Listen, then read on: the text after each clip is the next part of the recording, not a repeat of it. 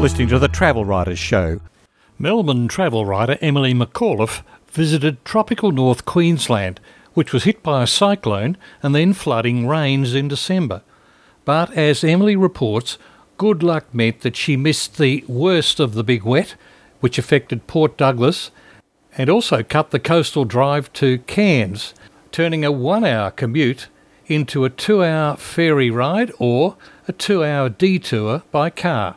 Emily tells me, Graeme Kemlo, what effect the unusually wild weather had on the local community. Emily McAuliffe, you have been in a very wet situation up in far north Queensland, uh, but you've returned to Melbourne, probably just as wet, yeah? I have. Well, funnily enough, I've been in tropical North Queensland for three weeks and it has been blue skies and sunshine the whole time. um, so, so there was a flood event. But yeah. Yeah, so I actually flew in um, the night that the airport reopened. So after Jasper, they had, I think it was three days of just torrential rain. Yeah. Um, the airport runway went underwater, which was a bit of a first. That often doesn't happen. So it was a lot of rain. Yeah. Um, but pretty much as soon as the um, the flood sort of passed through when the waters cleared, um, everything just went back to normal. The sun came out, and literally the sun has been out, yeah, for the last three weeks. yeah.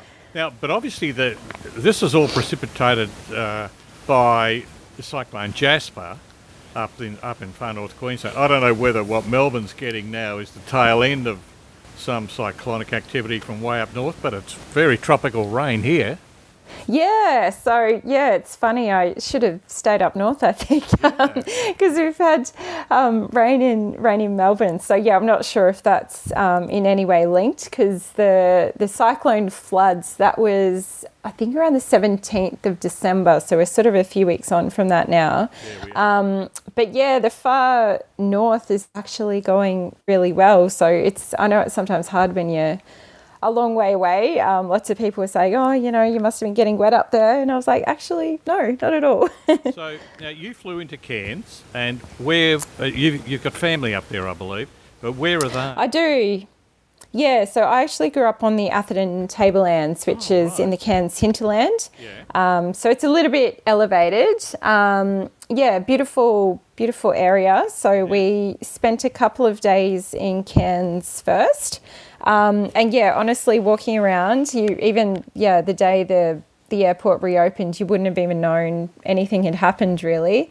Um, so the the areas that were impacted the most were around Machans Beach and Holloways Beach, which are mostly residential areas. So they're a little bit north of the CBD. Um, they were the pictures that you saw in the news of you know trees over and houses flooded. Um, and obviously, it's awful for those people, and the cleanup continues, but I think it sort of misrepresented Cairns because I think a lot of people then assumed that that's what the whole city looked like. Um, whereas in the CBD, I mean, I remember looking at the ground and thinking the ground's not even wet. like you wouldn't, like it wasn't wasn't squelchy or muddy or anything like that. Um, the only real signs were as you kind of head north out of the CBD, you'd see a bit of debris um, stuck on the side of the road. So they've cleared the roads really well. Um, there's a little bit of pooled water in some of the sugarcane fields, but right. you know, if you weren't paying close attention, you Wouldn't might have missed that altogether. Did yeah. You, so did, um, you, um, did you go up to towards Port Douglas? Cause I know they brought a ferry service in, didn't they, to get people from Port Douglas? they did. So yeah. So we did go to Port Douglas actually. So Port Douglas has probably been the worst affected. And funnily enough not because of the town itself. Like there's there's no damage. Again we got there beautiful clear blue day. Um, everything looks as normal on the ground but the road between Cairns and Port Douglas had a massive landslide. And we're talking like a boulder the size of a house um, came down the hill wow. and fell on the road, which has caused some significant damage. And that's a real shame for that area because um, I think it's going to take quite a while to get that road back up and running. Just from an engineering perspective, I think it's caused some structural damage. Um, so the thing with Port Douglas now is that they are open. Um, they did have some water supply issues, so there was some some debris got caught in the water treatment plant inlet, and yeah. that impacted the water supply. But on the 30th of December, the water came back on, and we actually visited on the 31st, so New Year's Eve, and yeah, everything was pretty normal on the ground. So the challenge now, well, I'm, I should not say challenge. So now you've got to go the long way around. So there is another way. So I don't want people to think that Port Douglas is being completely cut off because there's there's always another way in far north Queensland. there's um, lots of roads that but go around the back. Um, up into the hinterland for the other way because uh, that's a coastal road. It's a mountain one side and it's ocean the other, isn't it? Yeah, that's right. So it is a beautiful drive. It's called the Great Barrier Reef Drive, which is the road that's been cut. Um, so that sort of takes you directly along the coast. But there is a way up through the hinterland, which is beautiful in its own way. And I wouldn't say it's a second rate um, option by any means. It does take a bit longer, it takes about an hour extra. But, okay. you know, if you're on holiday, hopefully you can factor in um, another hour. And there's actually plenty of stops along the way. So that road's going to take you through Kuranda, which is quite well known, like a little yeah. rainforest town. Yeah, it's absolutely beautiful. That's where the Skyrail um, goes from, which takes you over the tree canopy. Um, one thing to note is that the Kuranda Scenic Railway was also damaged. So that I think it's going to be up and running again soon, but there is a bit of debris on the tracks. Oh. Um, so that's not going at the moment. But yeah, Kuranda itself just looks as normal. Um, that's where the Barron Falls are, which is a 250 metre high waterfall, and it just looks spectacular going, after uh, heavy rain. Yeah.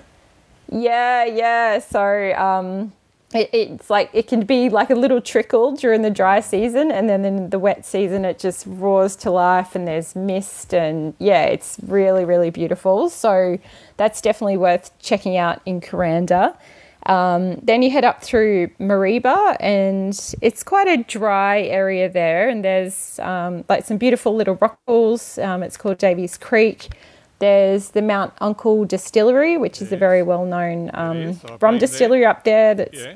yeah. yeah, So that's in that area. It's in Walkamin. Um, there's a Granite Gorge Nature Park, which is um, it's got some walking tracks over boulders, and there's cute little rock bol- rock wallabies there, and they'll you know they're not shy. They'll hop right up to you.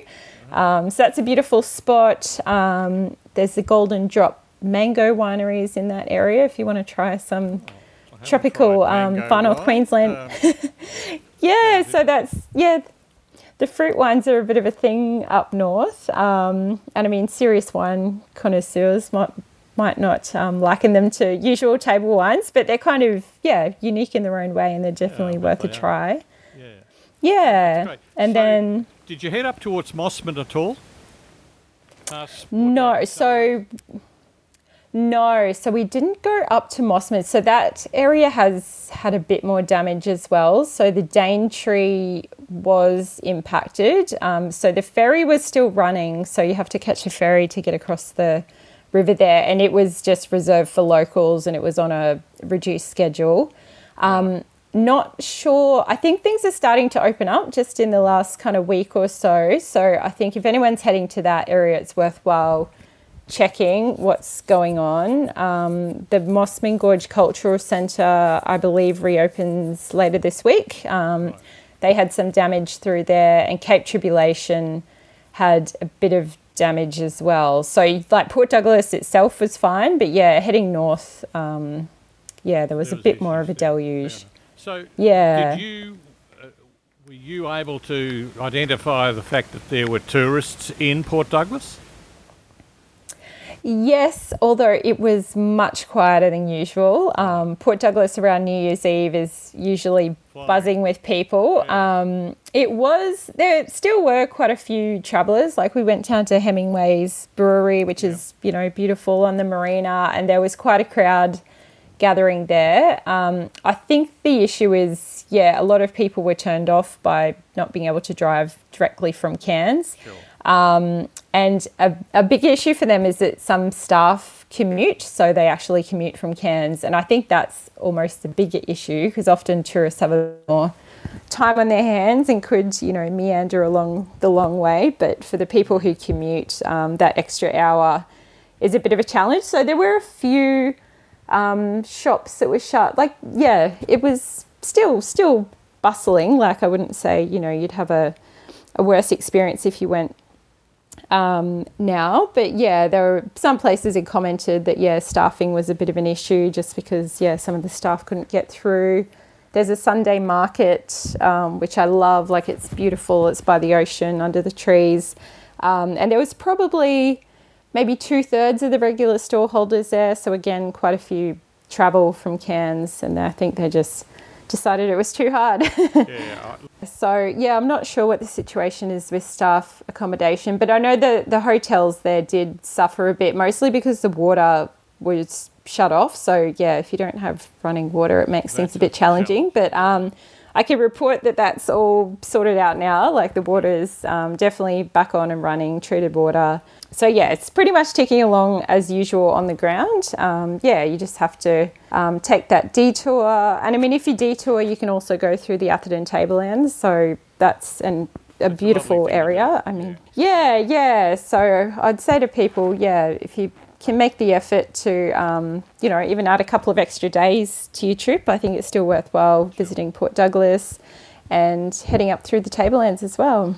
So um, when we first arrived in Cairns, so that would have been on the 20th of December, so it was only a couple of days after the floods, um, we were sitting having a nice cocktail at Whiskey and Wine, which is at one of the um, the hotels there, and you can look out over the over the ocean, and we could see all the cruise boats were coming in at 4 p.m. as right. they usually do. So they were all pretty much up and running, you know, within days of the floods. Um, I have spoken to a few tour operators and.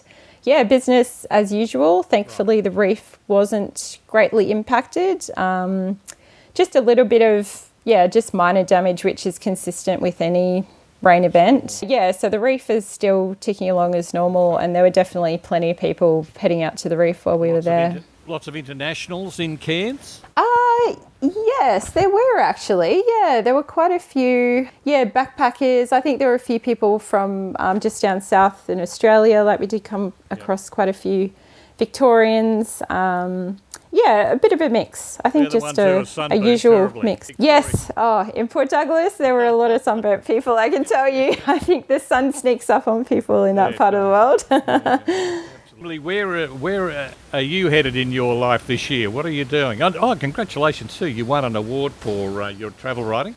I did, yeah. So that was um, nice. The Australian Society of Travel Writers Awards for Excellence were um, at the end of last year, so I was very pleased to pick up an award there. Um, and as for this year, not sure yet. I don't have any um, firm travel plans. Yet. I am hoping to get to Europe potentially later this year. It's actually been a few few years since I've been to Europe now, so uh, that will be nice. So I've done a few trips um, like around Asia and a bit of Australia travel. So yeah, it'd be good to get to that part of the world. All right. Well, look, thank you so much. No problem. Thanks for having me, Graeme.